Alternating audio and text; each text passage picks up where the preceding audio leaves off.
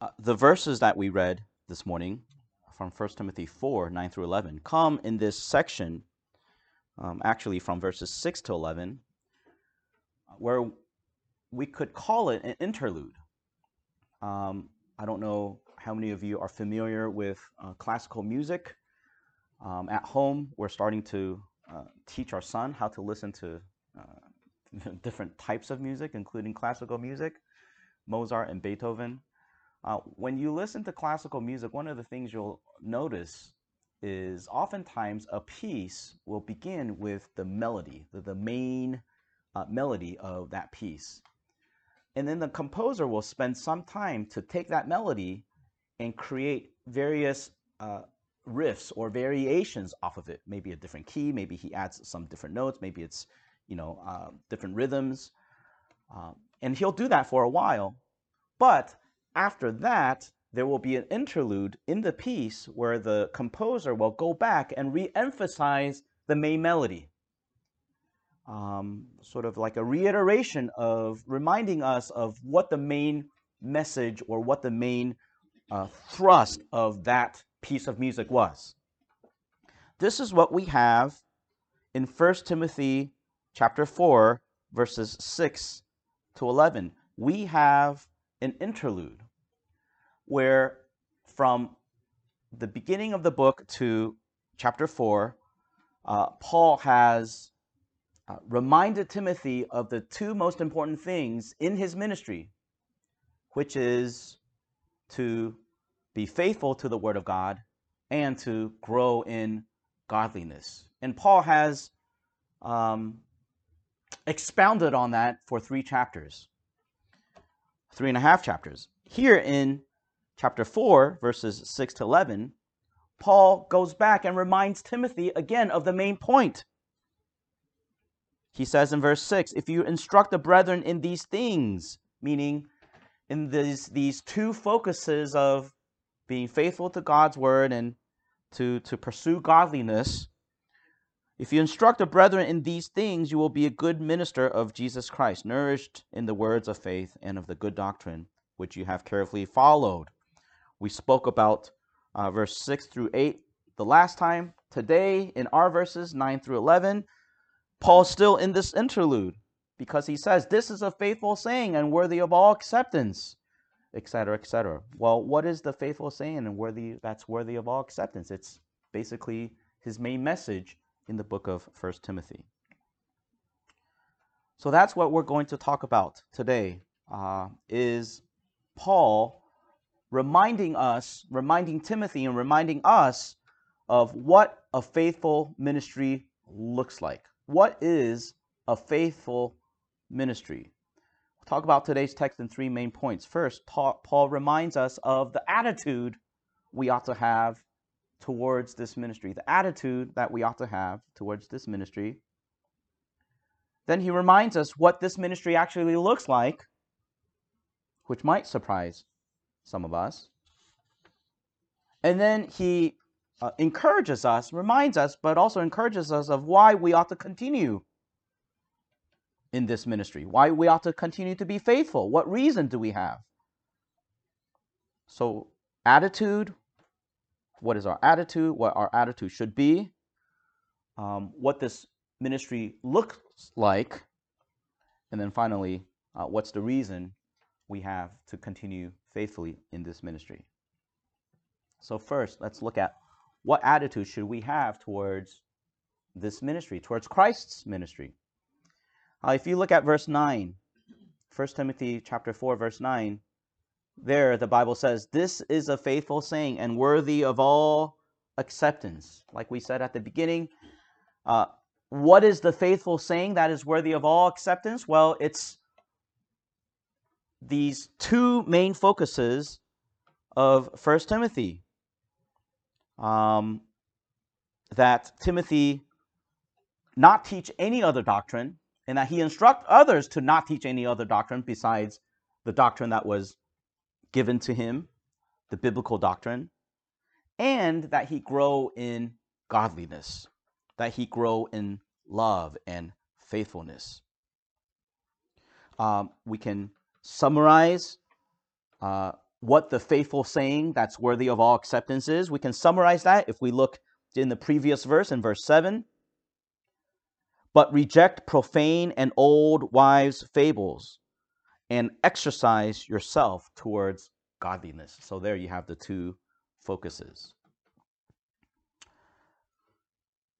The key word of verse 9 is actually that word acceptance. The word acceptance means a warm welcome. Uh, actually, it's the word that's used when a guest comes to your house, perhaps a guest like today, and they're coming in from the cold. A guest comes to your house and you welcome them warmly to your house. Maybe you make some coffee, bring them some hot tea. You know, you turn up the heat if they're cold. You, uh, if their, you know, shoes are wet or if it's raining outside, maybe you give them a, a, a towel. You make them feel welcome. Uh, that's that. That's what that word means. We are to have this warm welcome or warm acceptance of God's word. Uh, what this word does not mean. This word does not mean a begrudging tolerance. Okay, so so acceptance doesn't mean just well, I'll tolerate it until you know it's intolerable. And it definitely doesn't mean ignore it. It means to, to treat a friend who enters your house, uh, to treat God's word as you would treat a friend coming over to your house. That doesn't seem like such a hard thing to do or such a hard teaching on the surface, right? Because I think if you ask any Christian, uh, do you want to warmly accept the Word of God, I think most of them will say, yeah, sure, I want to warmly accept the Word of God. But let's be uh, specific. What is the Word of God in this specific context in 1 Timothy that Paul is instructing Timothy and the church to warmly accept? Well, it's got the two main focuses of 1 Timothy to uh, to be faithful to the word of God and to grow in godliness. Okay, that still doesn't sound very objectionable. But then you get into the nitty gritties of, of what Paul has talked about so far in this book. In 1 Timothy, the things that we are to warmly accept, things including controversial things, controversial in today's church, sadly, controversial things such as that women ought to be silent during worship service, that a woman must not teach. That's 1 Timothy 2. Controversial things, supposedly controversial things, such as the qualifications for deacons and elders. For example, that deacons and elders and deacons must be the husband of one wife, which implies that they must be men. Uh, such controversial things as uh, what Paul says in chapter 4 to not give heed to deceiving spirits, meaning to not give heed to, to, to worship styles or worship philosophies that emphasize spiritual highs over against the, the, the Word of God or contrary to the Word of God. Hmm, I mean, we see that all over the place, pervasively in church today. Churches that give heed to deceiving spirits. And in 1 Timothy, Paul warns Timothy against giving heed to the doctrine of demons, and we talked about that. What is a doctrine of a demon? It's a it's the doctrine that basically says, well, did God really say this about a supposedly minor doctrine? Or uh, uh, you know, a, a, a statement that says, well, this part of scripture isn't really as important as other parts of scripture. It's not essential to the faith. And so you start to create doubt, you start to create a wedge between God's word and us through that way, through this minor way. That's actually what Satan did to Eve. And we see churches all over the place today giving heed to similar things, similar doctrines of demons.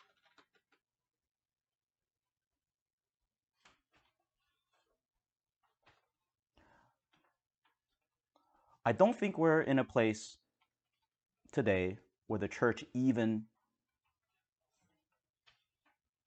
tolerates these teachings. Right?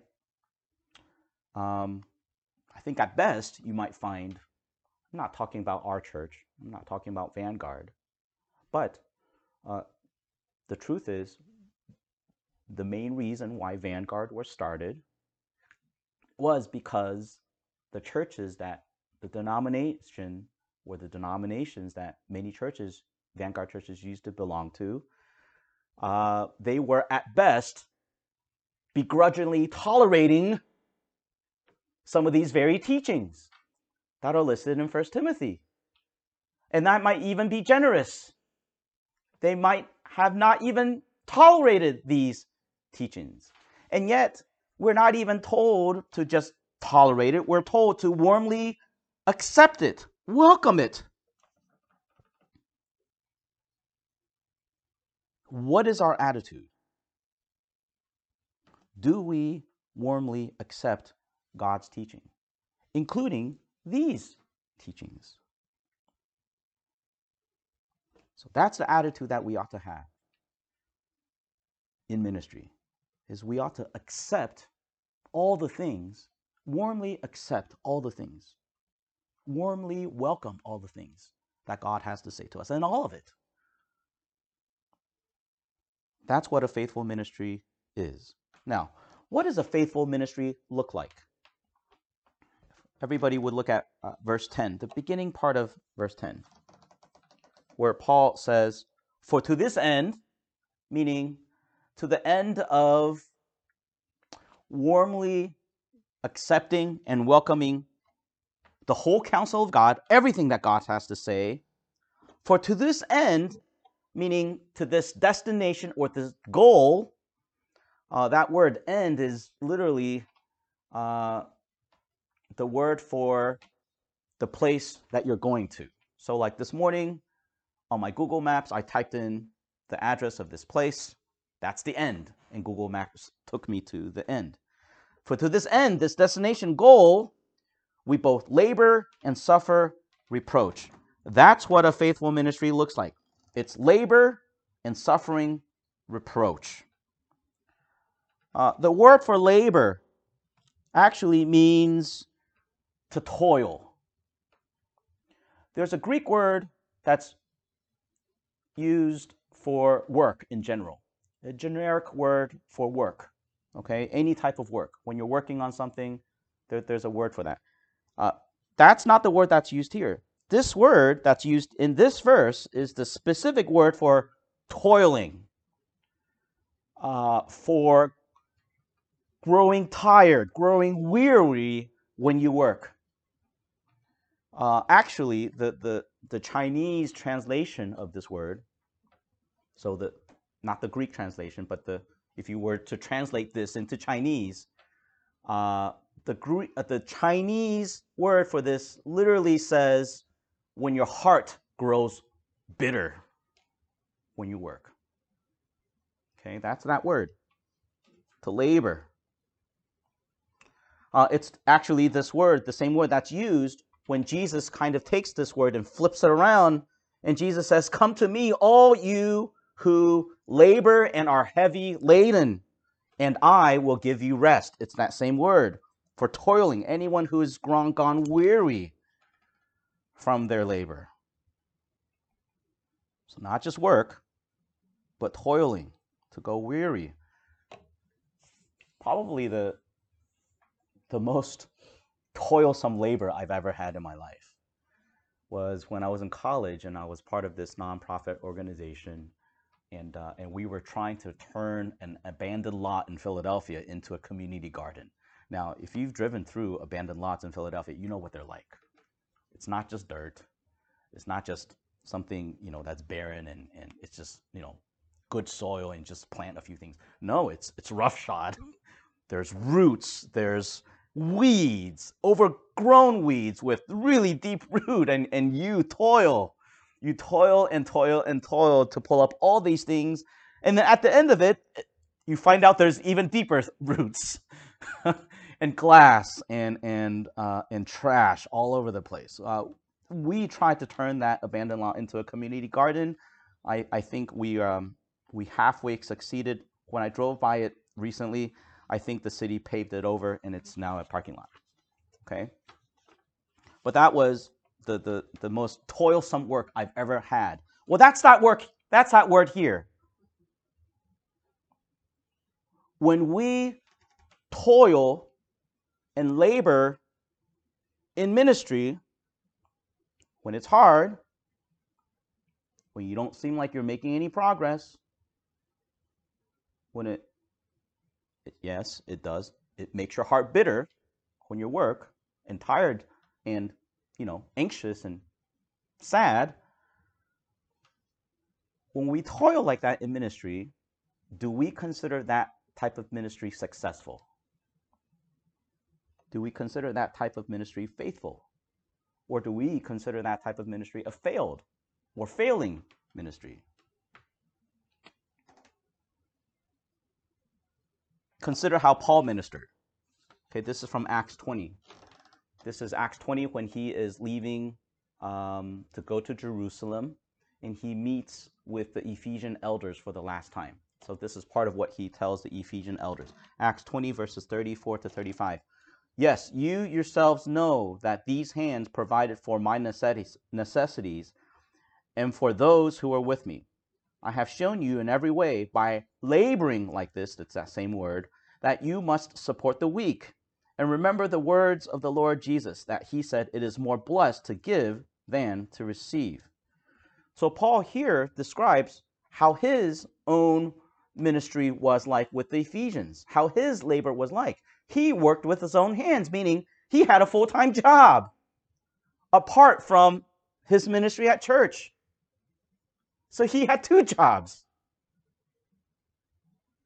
He wasn't paid by the Ephesians. He had his own full time job where he not only supported himself, but he also had enough to support the weak in the Ephesian church. That's toil. That's labor. I don't think the Ephesian church gave Paul a five to six figure salary. I don't think they provided him a pension. I don't think there was even health insurance. I don't think they gave him vacation days. I don't think they gave him anything. Um, now, it does say in the Bible that they were obligated, they should, but Paul didn't take any of these things. He labored. And then in his free time, he ministered to the Ephesians with, with tears, he says in, in that same passage, for three years. I think it was three years. When we toil like this in ministry, is this ministry considered successful? Or is this ministry considered a failure? What does ministry look like? It looks like to suffer reproach. That word means to be disgraced, mocked, insulted. Sometimes rightfully so and justifiably so. For example, in Matthew 11, verse 20, when Jesus was with his disciples and passing through these major towns that were rejecting him, Jesus denounced them and he reproached Chorazin and uh, Bethsaida. Uh, that's the word that he used. He reproached them. He disgraced them. He mocked them. He insulted them because they de- uh, deserved it. But other times, this word to suffer reproach is used when we suffer reproach unjustly. When we are in a ministry where we are disgraced, mocked, and reproached, do we consider it to be a successful, a faithful, or a failed ministry? When we are rejected by men, when people don't want to hear us, when the things we are preaching, the things we are teaching, the things we are sharing are considered abominable and harsh, and wrong by those around us? Do we have a successful ministry or do we have a failure? I want us to consider this two to three to four year stretch of Paul's ministry, okay? We all know Paul is maybe the greatest apostle, second greatest, you know, like he, he wrote a lot, right? And we all aspire to be Paul, right? I don't think anybody would, um, I don't think anybody would find controversy in the statement. Well, Paul gives us an example for us to follow. Okay, so Paul's not an outlier. He's he's like the standard for ministry. Okay, consider this stretch, this two to three year stretch of Paul's ministry. This is in his second missionary journey uh, which is recorded in Acts 16 and 17. So his second missionary journey, Acts 16, Paul tries to go into these two Roman provinces in Central Asia, Phy, Phy, Phrygia and Galatia. And the Bible says the Holy Spirit forbade him to go into these regions. Uh, if you know something about the the um, the personality of Paul, Paul is never one to shy away from a place. If there's a place he wants to go there, he's going to kick down the door and do whatever he can to get there. Okay? So when the Bible says that the Holy Spirit forbade him to go into Phrygia and Galatia, I think most likely what happened was Paul really, really wanted to go to Phrygia and Galatia, but he was stopped and the doors didn't open wasn't like he he he woke up one night and had this thought, oh yeah, I don't think I want to go there. Okay? I think given what we know about Paul's personality, it probably was more like he really, really tried to go, but just somehow the circumstances didn't allow him to go. And so in Acts 16, uh, the writer of Acts, Luke, uh, records it as the Holy Spirit forbade him to go. So he doesn't go. Then he tries to go to northern Asia Minor. So he's not allowed to go to Central Asia Minor. So he tries to go to northern Asia Minor, Bithynia. And the Holy Spirit stops him there. So then he decides to go to Macedonia, right? And so he goes to this city called Philippi, where he is dragged, beaten, and whipped and imprisoned in Philippi. Okay? So he goes to the next city, a place called Thessalonica, where he causes a riot and they throw him out. And then finally, he's able to go to Berea, you know, has a little bit of good time, you know, not a good time, but has a peaceful ministry there.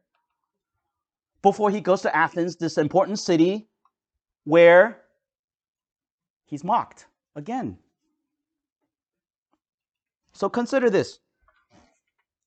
In this two year period of Paul's ministry, and, and, and by most biblical scholars, um, you know, this happened after the Jerusalem Council, which was around 49 AD. Um, eventually, he goes to Corinth, which by most biblical scholars was 51, 52 AD. Okay?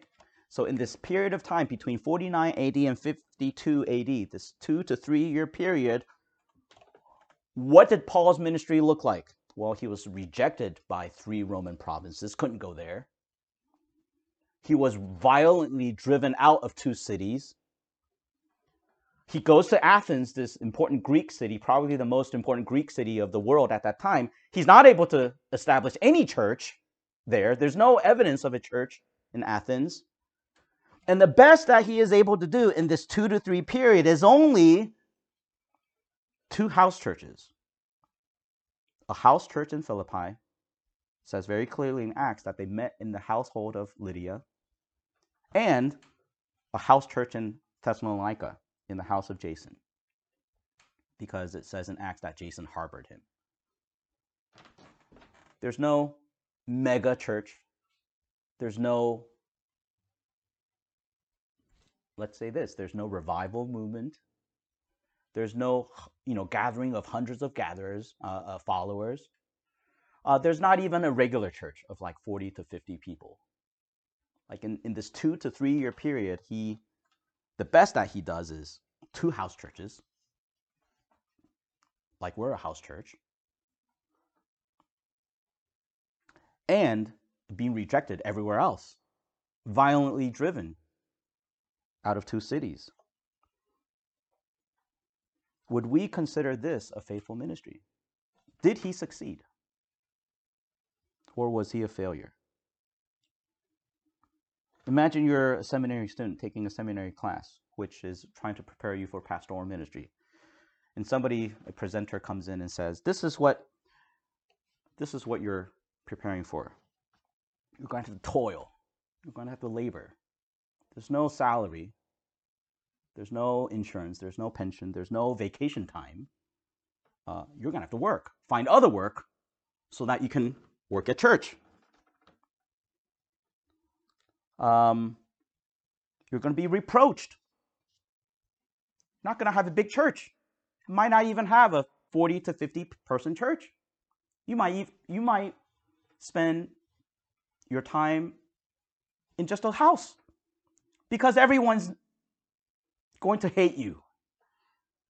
They're going to hate the message that you teach because it will be offensive to them. They'll think you're harsh. Even people in church will think you're harsh when they listen to the sermon audio. And nobody's going to want to come. Would you like to be part of that ministry? And what will your answer be? But see, friends, this is this is Paul's ministry, right? He says, "For to this end we labor, we toil, and we suffer reproach." Now you're asking yourself, well, why?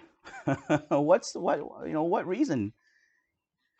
You know, it's interesting when um when, when, when Paul on Damascus Road, when, when he is converted by Jesus, Jesus actually tells him, why, Paul, why do you kick against the goads? It's so hard for you, right? Because he's butting him, himself up against Jesus. You could say, from a different perspective, maybe from a human perspective, that once he follows Jesus and goes into this ministry, and it's hard, it's toil, there's sometimes no result, and he's suffering reproach you could say that from a human perspective, he's hitting against the goads, right? Why do you kick against the goads? Why do you keep going, Paul? What reason do you have to faithfully minister? Paul answers 1 Timothy 4, uh, the rest of verse 10. I'll read the whole, uh, I'll read the entire verse. For to this end we both labor and suffer reproach, because we trust in the living God, who is the Savior of all men especially of those who believe. Paul here gives two, one reason, but two, you know, one or two reasons.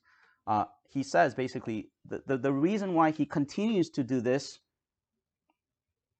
uh, what some people might say is insanity, uh, continuing to do the same thing, not getting human results sometimes, uh, living a harsh life, being reproached, the reason why he continues to do this is because he trusts in the living God who saves all men. That phrase, living God, has uh, a special usage in Scripture. Um, I did a word study of this. It's not a, you know, it's not a peer-reviewed paper. I just searched on it on, on, on my Bible app. Okay, in the New King James Version, that phrase, living God, is used in Scripture 30 times. The majority of times that it's used, more than 20 times, when that phrase appears, it is used to affirm God's great power and authority.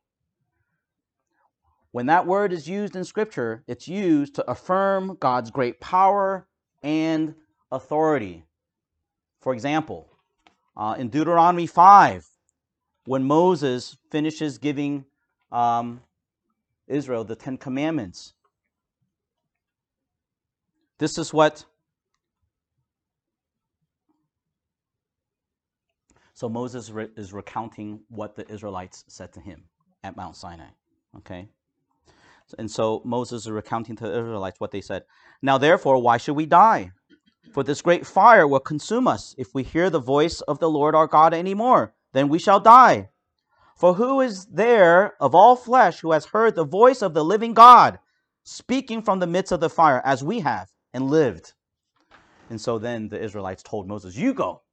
We're afraid of the living God. You go and speak to God for us.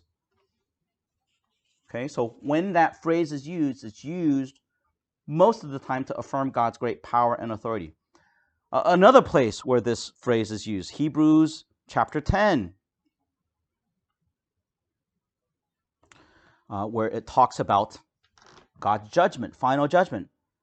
Chapter 10, verse 30 and 31. For we know him who said, Vengeance is mine, I will repay, says the Lord. And again, the Lord will judge his people. It is a fearful thing to fall into the hands of the living God.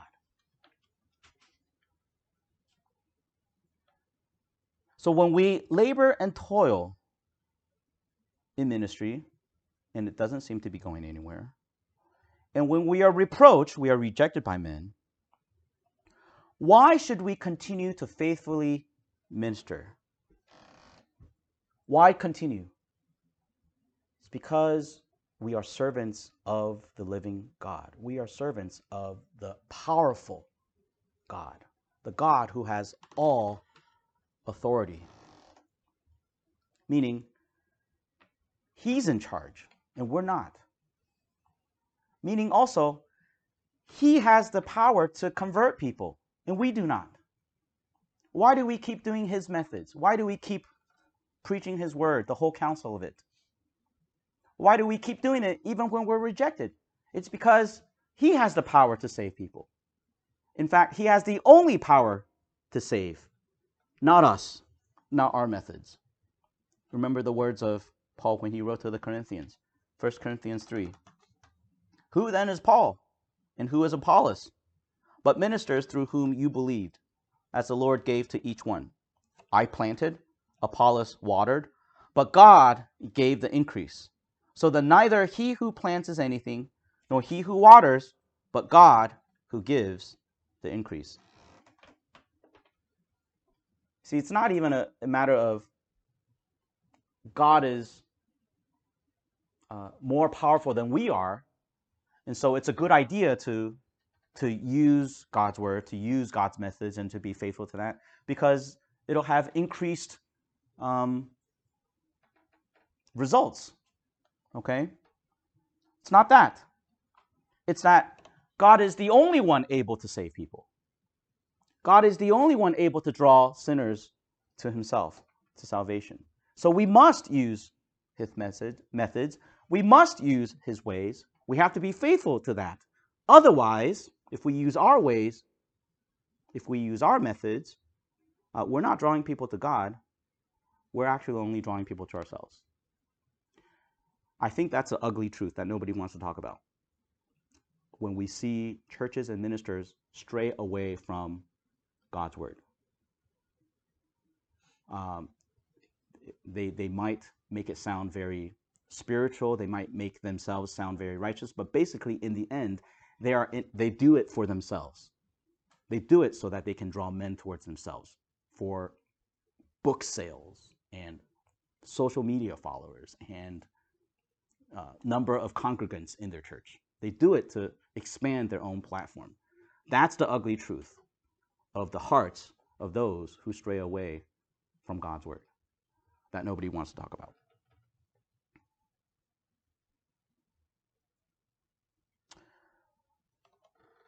What can we take away? Um, if we trust that God is the living God who saves all men, and just a brief comment there the Savior of all men, uh, when it says all men, uh, it's not meaning every single individual person on earth. Okay? Because at the end of that verse, it also says, especially of those who believe. Um, so there, the, the, the Bible isn't saying everyone will be saved. Uh, that phrase, the Savior of all men, means men of every kind, of every nation, of every language. God doesn't discriminate. It also means men of, how should I put this? It also says there is no man who is too sinful for God to, to save. Okay, no, no, no man who is so stuck in his sin, who is so destitute that God can't save him. Okay, that's what that word means. Um, but the fact that we trust in the living God who saves all men, uh, that fact should propel us to do two things. That should cause us to be bold. And it should cause us to, to trust that if God doesn't open a door somewhere, that He will open other doors elsewhere. So it trusts us to be bold, and it also trusts us to be hopeful in Him. Uh, the, the, the, reason why we brought up the David passage when David uh, fought Goliath, David affirms God's great power and authority, right?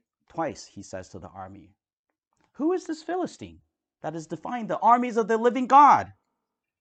Okay, so David trusts that not only Israel, but he can win against this wizened army battle veteran. Right? He's a boy. You know that every time I read that, where, where, the the thing that he says to Paul, but I've killed bears and lions. I can go up. You know that's it's a little humorous. Like I imagine if if a young person or if my son came up to me, I, I can do this, Dad, because I've done this. You know, it, it's a little humorous. Um, but but but David is he believes that this is the army of the living God, and nobody can can can can come between that. And that gives him boldness. And you can tell other people see his boldness because his own brother says, Look, you little rascal, be quiet. I know you're arrogant. I know you're insolent. Okay, so other people mistake his boldness for arrogance. But David is bold, right? He goes and fights Goliath. Uh, the reason why we read this passage of Paul before the Pharisees and Sadducees in Acts 23, Paul is bold. You know, think, put yourself in Paul's shoes. Let's say you were in front of a council, a general assembly, and the general assembly was debating this controversial topic where 50% said, um, no, we should not let homosexuals be elders or officers in church, and 50% said, yes, we should let homosexuals be elf, uh, officers and you know elders and deacons in church.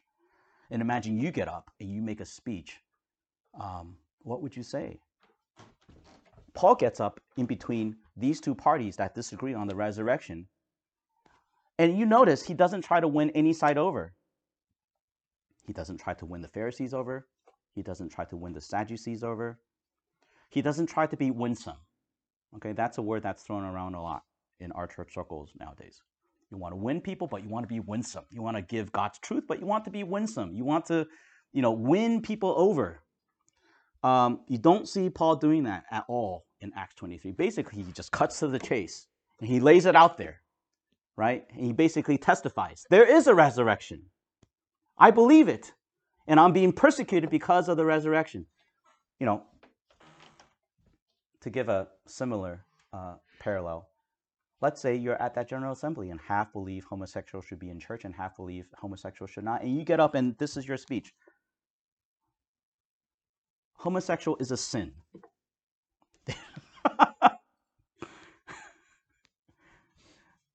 And god will judge us if we allow them to be officers in the church.